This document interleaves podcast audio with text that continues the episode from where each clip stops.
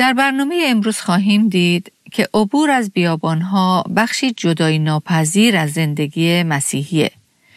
ولی باید به یاد داشته باشیم که در این بیابان هولناک مسیح وضعیت ما رو کاملا درک می‌کنه. اگر ما ایماندار به مسیح هستیم، همگی ما در دورانی از زندگیمون به صورتی بیوقفه و بی امان تحت بمباران وسوسه های مختلف از سوی شیطان قرار گرفتیم. دورانی که بیشتر از اوقات معمولی دیگه این وسوسه ها به صورتی بیرحمانه و مستمر ما رو تحت حمله و هدف خودشون قرار دادن. این حالت یکی دیگه از خصوصیات بودن در بیابانه. ولی چقدر من و شما باید خوشحال باشیم که مسیح شرایط بودن در بیابان رو تجربه کرده. او کاملا وضعیت ما رو درک می‌کنه و می‌دونه که چگونه ما رو از این بیابان تاریک و پر از وسوسه و آزمایش عبور بده. دوستان گرامی با برنامه دیگر از پادکست دلهایمان احیا کن با صدای سابرینا اصلان در خدمت شما عزیزان شنونده هستیم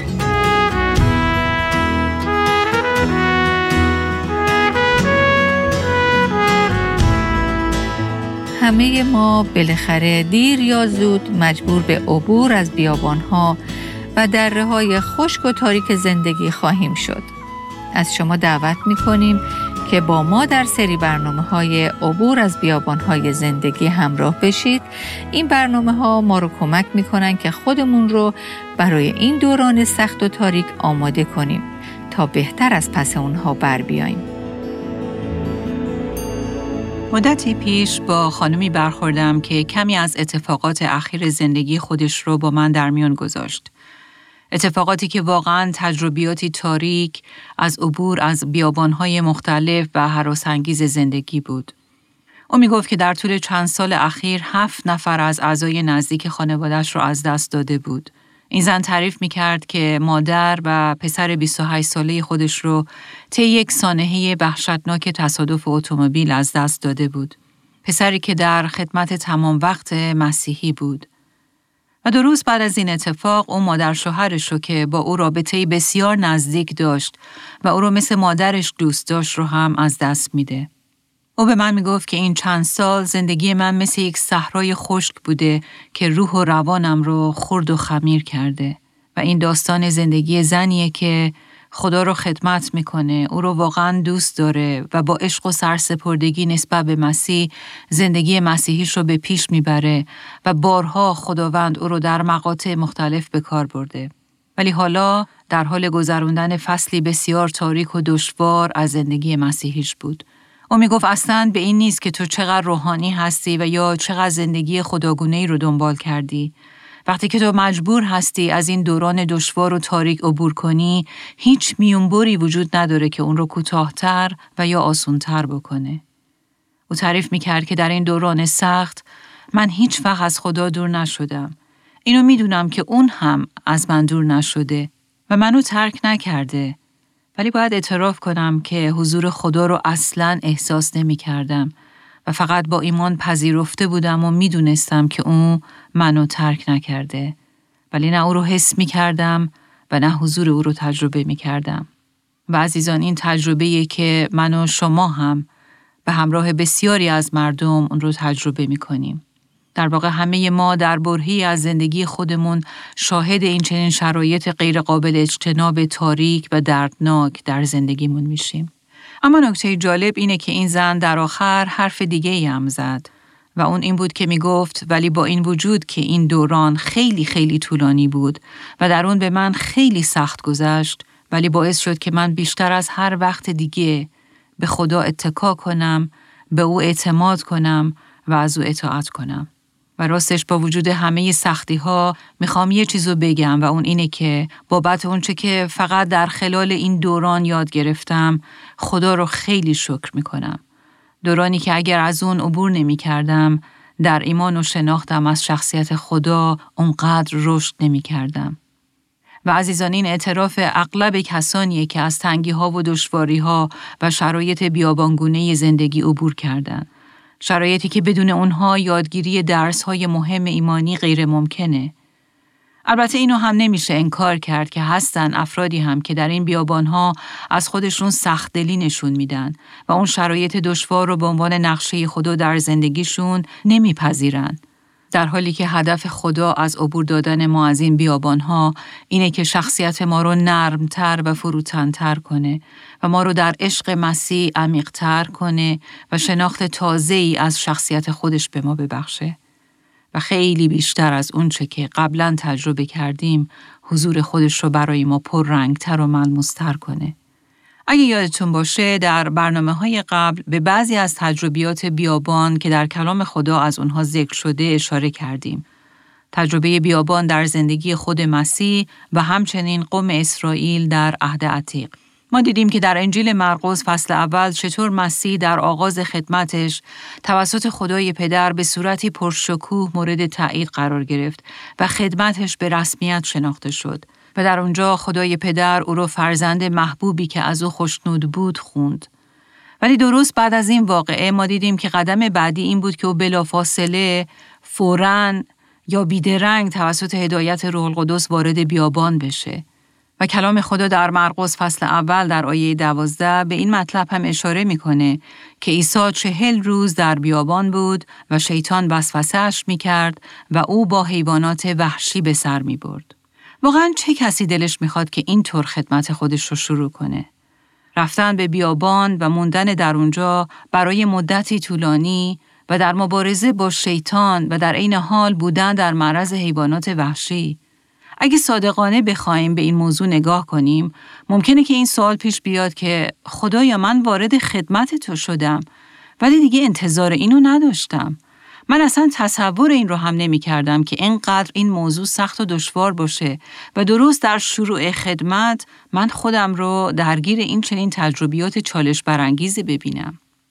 ولی این موضوع کاملا مشهوده که خدا حتی از طریق پسر خودش به ما میآموزه که برای داشتن خدمت موثر بیابانهای زندگی برای ما الزامی هستند. ما در برنامه های گذشته به برخی از خصیصه های بیابان پرداختیم و دیدیم که تجربه بیابان برای همه اتفاق میافته.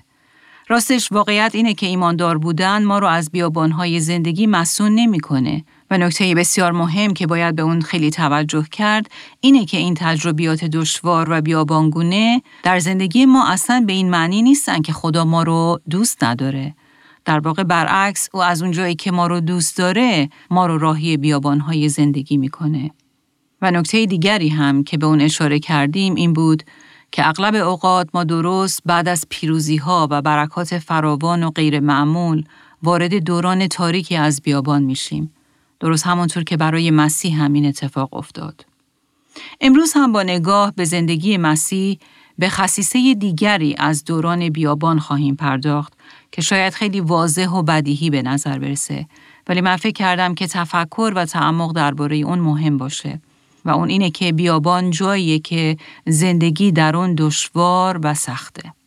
مکانی که از رنج و درد و مصیبت و کمبود حکایت می‌کنه. مسیح چهل روز رو در بیابان در گرسنگی و بیغذایی سپری کرد.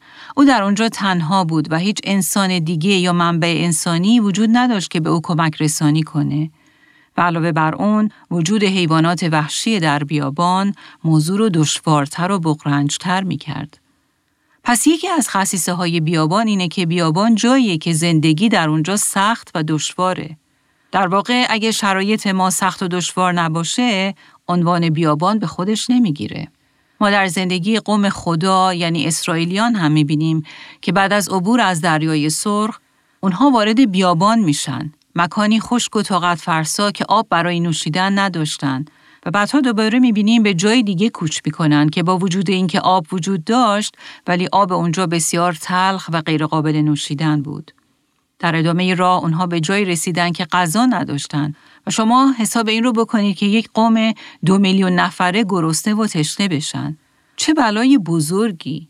برای این بیابان مکانیه که زندگی در اون سخت و دشواره و اونچه که اون رو سختتر می‌کنه اینه که ما معمولا در گوشه ذهن خودمون یک برداشت غلط داریم و اون اینه که فکر می‌کنیم به محض اینکه ما به مسیح ایمان میاریم و جزو نجات یافتگان میشیم هرگز نباید رنج و درد و سختی به سراغمون بیاد. امروزه در بسیاری از معایزه ها می شویم که به سوی مسیح بیایید و قلب خودتون رو به او بدید و همه مشکلات شما از بین خواهند رفت. همه نیازهای شما رفت خواهند شد. و حتی اگر این حرفها رو ما مستقیما هم نشنیده باشیم ولی در ذهن خودمون یک طرز فکر و انتظار نهفته ای داریم که چون من یک ایماندار خوب و سرسپرده هستم پس زندگی باید همواره وفق مراد باشه و خیلی عالی و بدون مشکل و رنج پیش بره.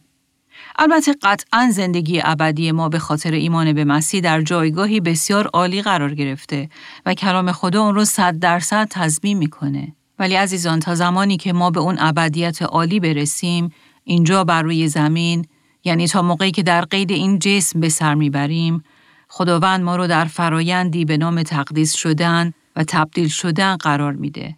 فرایندی که طی اون مثل گیاه شاخه های اضافی ما رو حرس می‌کنه، ما رو پاک می‌کنه و ما رو تبدیل میده. و این تبدیل و دگرگونی غالبا بر قله های پیروزی در ما ایجاد نمیشه. بلکه برعکس در بیابان هاست که فرایند تبدیل و تحول در ما صورت می‌گیره. در اونجاست که بخش های خشن و اضافی ما سیقل داده میشن و ما به شباهت مسیح در میاییم.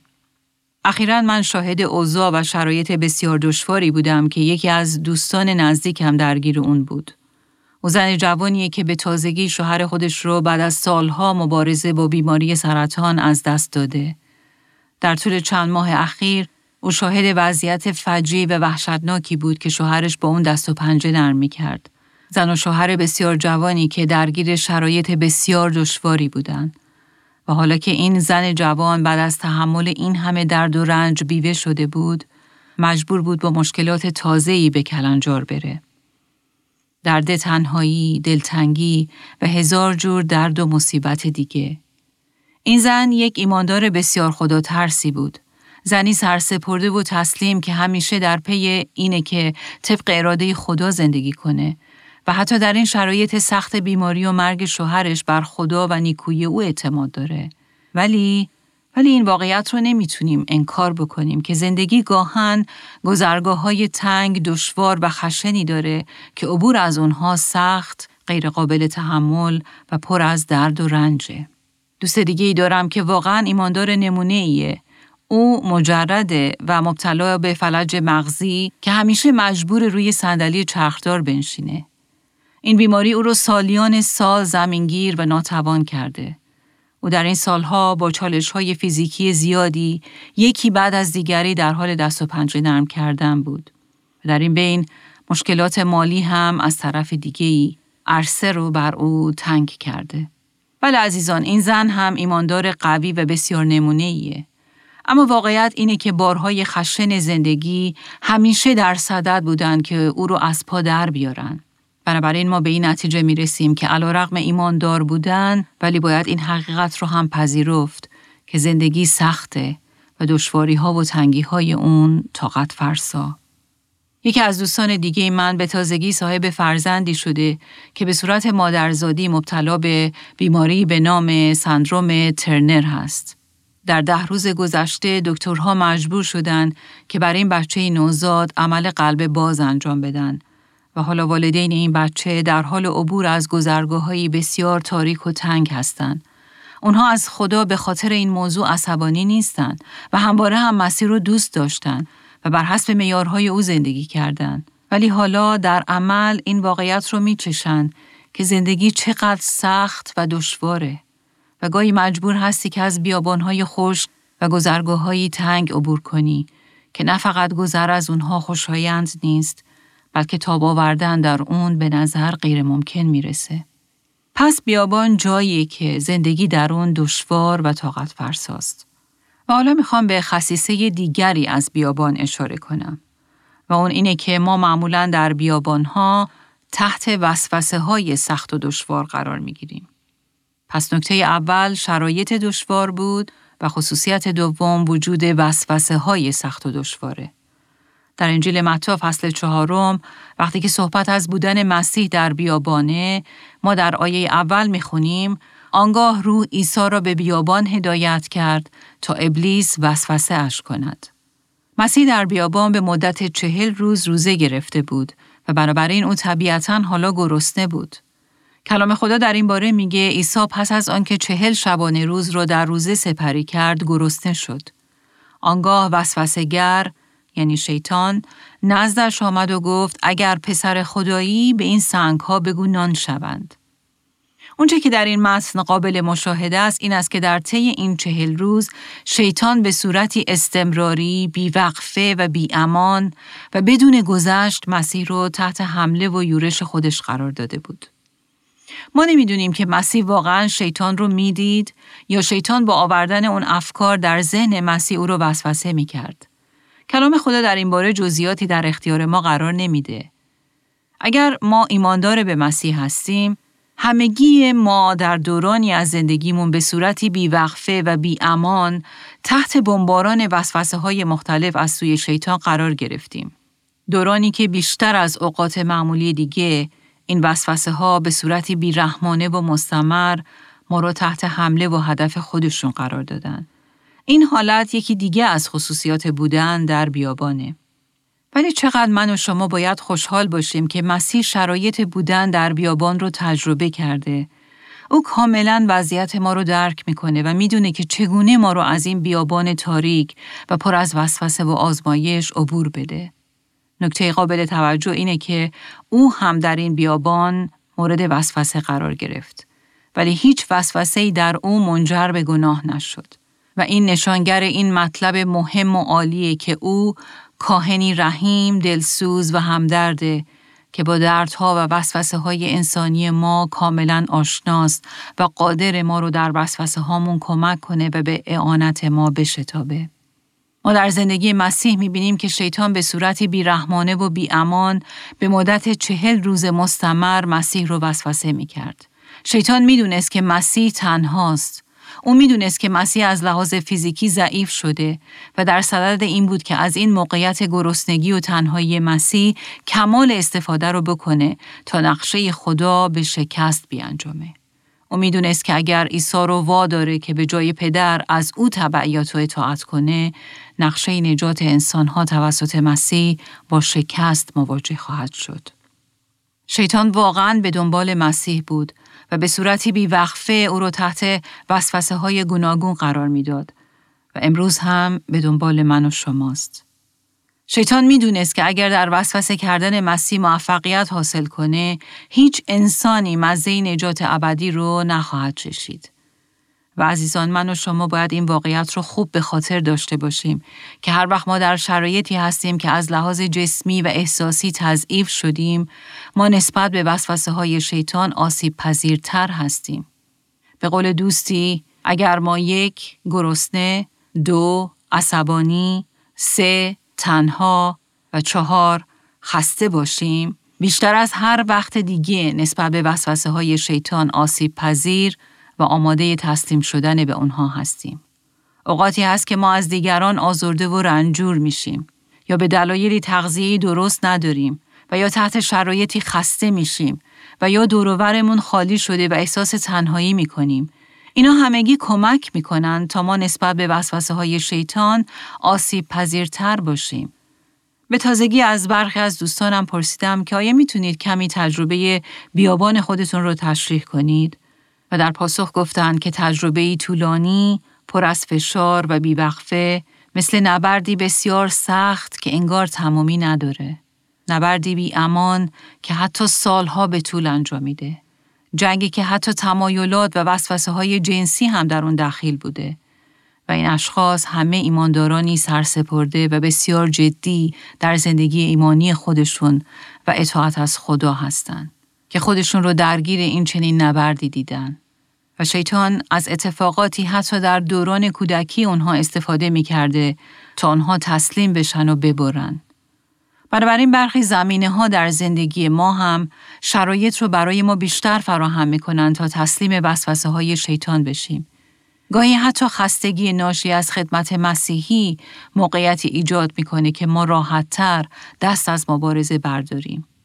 در زندگی شخصی خود من من متوجه شدم که اگرچه در خدمت مسیحی پیروزی های بزرگی رو تجربه کردم اما خستگی حاصل از اون خدمت موقعیتی در من به وجود آورده که نسبت به روحیاتی از قبیل خودخواهی، بیقراری، گناهان زبانی، تنبلی و عدم خیشتنداری خودم را آسیب پذیرتر و آماده تر ببینم. بنابراین هر وقت که جسم شما ضعیف و بیماره، هر وقت خسته هستید، هر وقت از دیگران آزرده و خشمگین هستید، هر وقت خودتون رو تنها می‌بینید، بیشتر از هر زمان دیگه‌ای برای تسلیم شدن به وسوسه های شیطان آماده هستید. برای همین مخصوصا اگر ما در خدمت مسیحی مشغول هستیم این خیلی مهمه که حتما افرادی رو داشته باشیم که با سرسپردگی برای ما دائما در دعا باشند. و بعد به خصیصه سوم بیابان می رسیم و اون اینه که بیابان مکان خطرناکیه. در مرقس فصل اول آیه 13 ما می‌خونیم که عیسی در بیابان با حیوانات وحشی به سر می برد. ما دقیقا نمی‌دونیم که اینها چه نوع حیوانات وحشی بودند. ولی اینو می‌دونیم که اونها وحشی بودند و بنابراین می‌تونستن بسیار خطرناک باشند. دیدن حیوانات خطرناکی از قبیل مار و اقرب و یا حتی شنیدن صدای زوزه یا قررش حیوانات وحشی و درنده قطعا تجربه وحشتناکیه. قوم اسرائیل هم هنگامی که در بیابان به سر می بردند با این خطرات مواجه بودند. در تصنیه فصل 8 آیه 15 می خونیم خداوند شما را در بیابانی بزرگ و هولناک که در آن مارهای آتشین و اغربها و زمین خشک و بیاب بود رهبری کرد. چه مکان خطرناکی! مکانی پر از ترس و حراس. خدا آفریننده اون حیوانات وحشی و خطرناک بود اما در این حال از قوم خودش هم در این بیابان از این خطرات ترسناک و جدی محافظت می‌کنه. و این در رابطه با من و شما هم صادقه. که در بیابانهای زندگی او در مقابل همه خطرات تهدید کننده از ما محافظت می‌کنه. در بیابانهای زندگی که من و شما مجبوریم از اونها عبور کنیم، ممکنه خطرات زیادی ما رو مورد تهدید قرار بدن.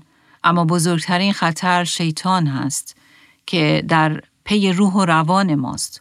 او در پی اینه که ما رو متقاعد کنه که به جای خدا از او تبعیات و اطاعت کنیم و برای همین در ما ترس ایجاد می‌کنه.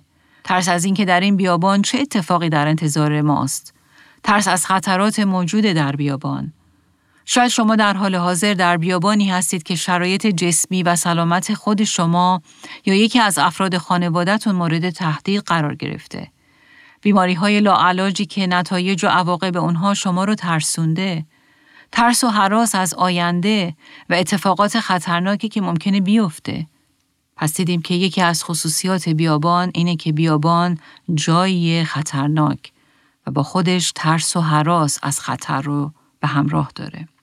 خصیصه دیگه ای که تجربه بیابان با خودش به همراه داره اینه که این دوران می‌تونه دورانی بسیار طولانی باشه. تجربه که خیلی به طول می انجامه و انگار تمومی نداره. به یاد دارید که مسیح چه مدت در بیابان بود؟ بله چهل روز. قوم اسرائیل چند وقت در بیابان به سر بردن؟ چهل سال. اخیرا یکی از دوستانم می گفت که این ده سال گذشته همش برای من تجربه بیابان بوده. سه نفر از دوستان نزدیکم رو به خاطر سرطان سینه از دست دادم.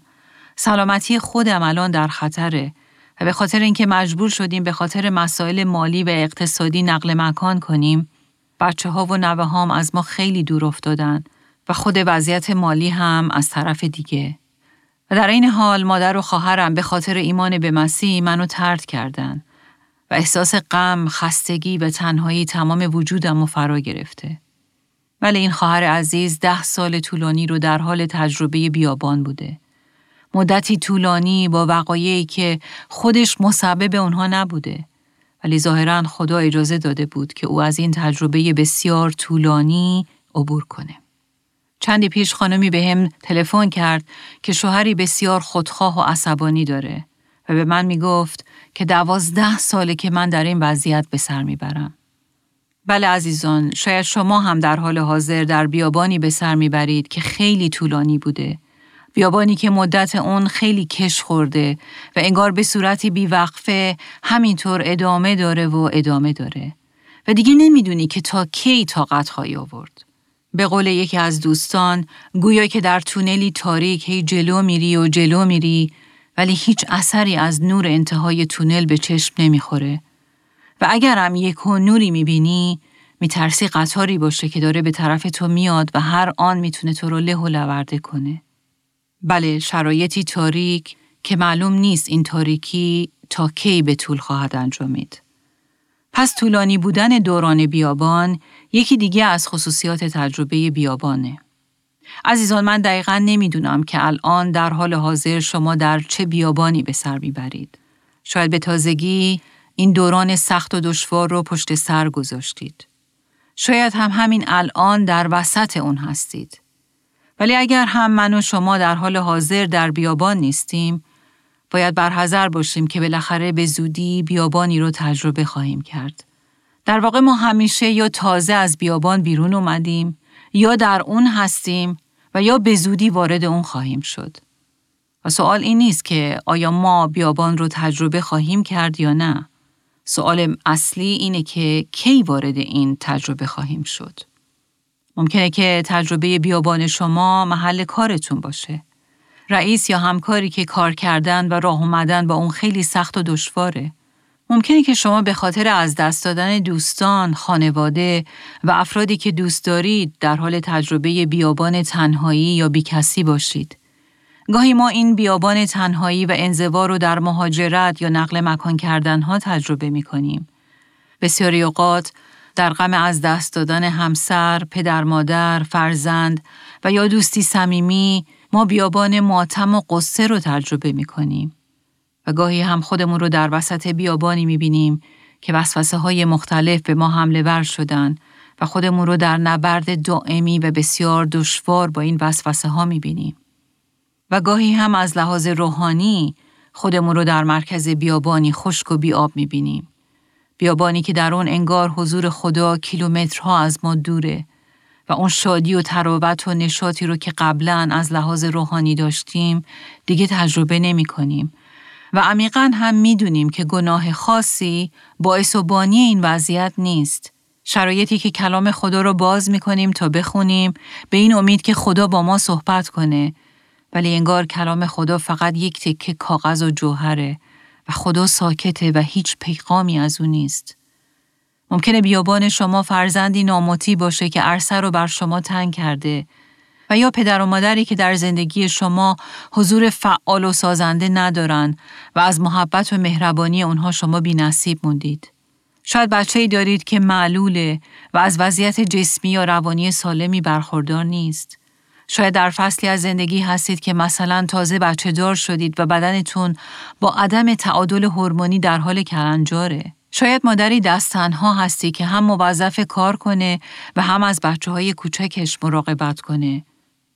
و یا شاید در فصلی از زندگی هستی که بچه ها بزرگ شدن، تشکیل خانواده دادن و هر کدوم زندگی خودشون رو شروع کردن و حالا احساس تنهایی و خانه خالی دلت رو به تنگ آورده. شاید زنی هستی که باید از پدر یا مادر سالخورده خودت که وضعیت جسمی خوبی ندارن مراقبت و نگهداری کنی. شاید زن مجردی هستی که سالها در انتظار ازدواج کردن بودی ولی این آرزو هیچ وقت به تحقق نپیوسته و حالا خیلی احساس تنهایی می‌کنی. شاید خواهر ایمانداری هستی که مورد تمسخر یا جفای افرادی از خانواده هستی که به مسیح ایمان ندارن. شاید زنی هستی که خودت رو در حال دست و پنجه درم کردن با ازدواجی دشوار می‌بینی. شاید شوهر تو رو ترک کرده و یا شاید به خاطر کهولت و سن بالا خودت رو زنی بی هدف و بی استفاده می‌بینی و واقعا آرزو می‌کنی که هرچه زودتر به آسمان پرواز کنی. عزیزان در همه شرایط و در هر سن و دورانی از زندگی ممکنه که ما در حال تجربه بیابانهای زندگی باشیم. شرایط بسیار سخت، مبهم، تاریک و دشوار. ما در طول چند برنامه اخیر تحت عنوان عبور از بیابانهای زندگی به خصایص بیابان و شرایط دشوار اون اشاره کردیم. ولی راستش بیابانهای زندگی فواید مثبت زیادی هم دارن. حقیقت اینه که وقتی ما در بیابان تاریک به سر می‌بریم، هر چقدر که این تاریکی قلیزتره، در این آسمان تاریک ما قادر به دیدن ستارگان بیشتری هستیم و این اون بخش زیبای بیابانه. که وقتی ما در بیابان سر خودمون رو بلند می کنیم آسمانی پر ستاره می بینیم که در شلوغی شهر و تشعشعات پرزرق و برق اون قادر به دیدن زیبایی نور اون ستارگان نیستیم. و در اینجا می‌خوام توجه شما رو به یک نکته مهم هم جلب کنم و اون اینه که در وسط بیابانها و سختیها و دشواریها و در وسط خطرات و در وسط اون دوران طولانی بیابان خدا برای ما برکاتی ذخیره کرده که در هیچ شرایط دیگه جز اون بیابان دردناک اون برکات رو تجربه نخواهیم کرد. خدا در این بیابان ها می‌خواد جنبه از شخصیت خودش رو بر شما آشکار کنه که قبلا اون رو نمیشناختید. او می‌خواد جلال و زیبایی خودش رو به صورتی خیلی متفاوت به شما نشون بده و البته در خلال این دشواری ها قلب و درون واقعی خود ما رو هم به ما آشکار می‌کنه و فیضی عجیب به ما میبخشه که تنها در این بیابان ما قادر به دریافت اون هستیم. بله عزیزان خدا گنجینه از برکات برای ما در نظر گرفته که فقط و فقط در عبور از بیابان ها اونها رو به ما میبخشه. بله گنجینه ای از برکات فقط در عبور از بیابان ها. بله عزیزان برکاتی که فقط در عبور از بیابان ها نصیب ما میشن امیدواریم که پیغام امروز شما رو تشویق کرده باشه تا در عبور از بیابانهای زندگی تسلیم نشید و با پشتکار و اعتماد به خدا به این سفر دشوار ادامه بدید. در برنامه آینده ما به سوال مهم می‌خواهیم پرداخت و اون اینه که آیا بروز سختی ها و تنگی های زندگی همیشه به این معناست که ما تحت تنبیه الهی قرار گرفتیم؟ پس از شما دعوت می کنیم تا با ما در برنامه آینده دلهایمان احیا کن نیز همراه بشید. حالا بیایید با هم دعا کنیم.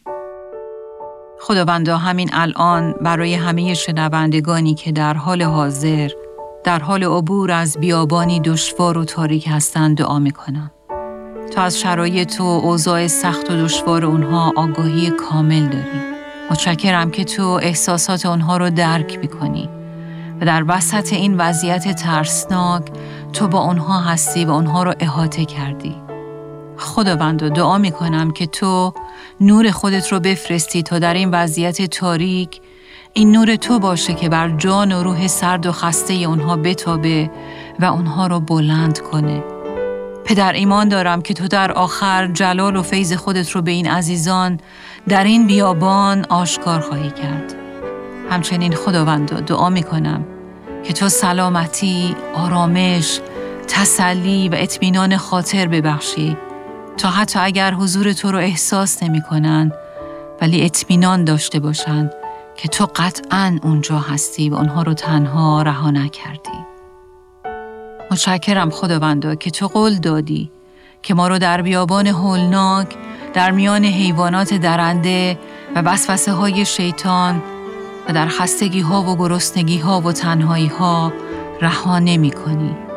تو اونجا هستی بر همه چیز حاکم هستی و تو خدایی نیکو هستی تو رو شکر می کنیم در نام عزیز مسیح آمین آنچه در این برنامه ها به سمع شما شنوندگان گرامی می رسد تعالیم نانسی دیماس ولگموت با صدای فارسی سابرینا اصلان است. ترجمه و تهیه این برنامه ها حاصل همکاری دو مؤسسه دلهایمان احیا کن و راستی می باشد. برای شنیدن یا بارگزاری سایر برنامه ها می توانید به تارنمای دلهایمان احیا کن مراجعه کنید.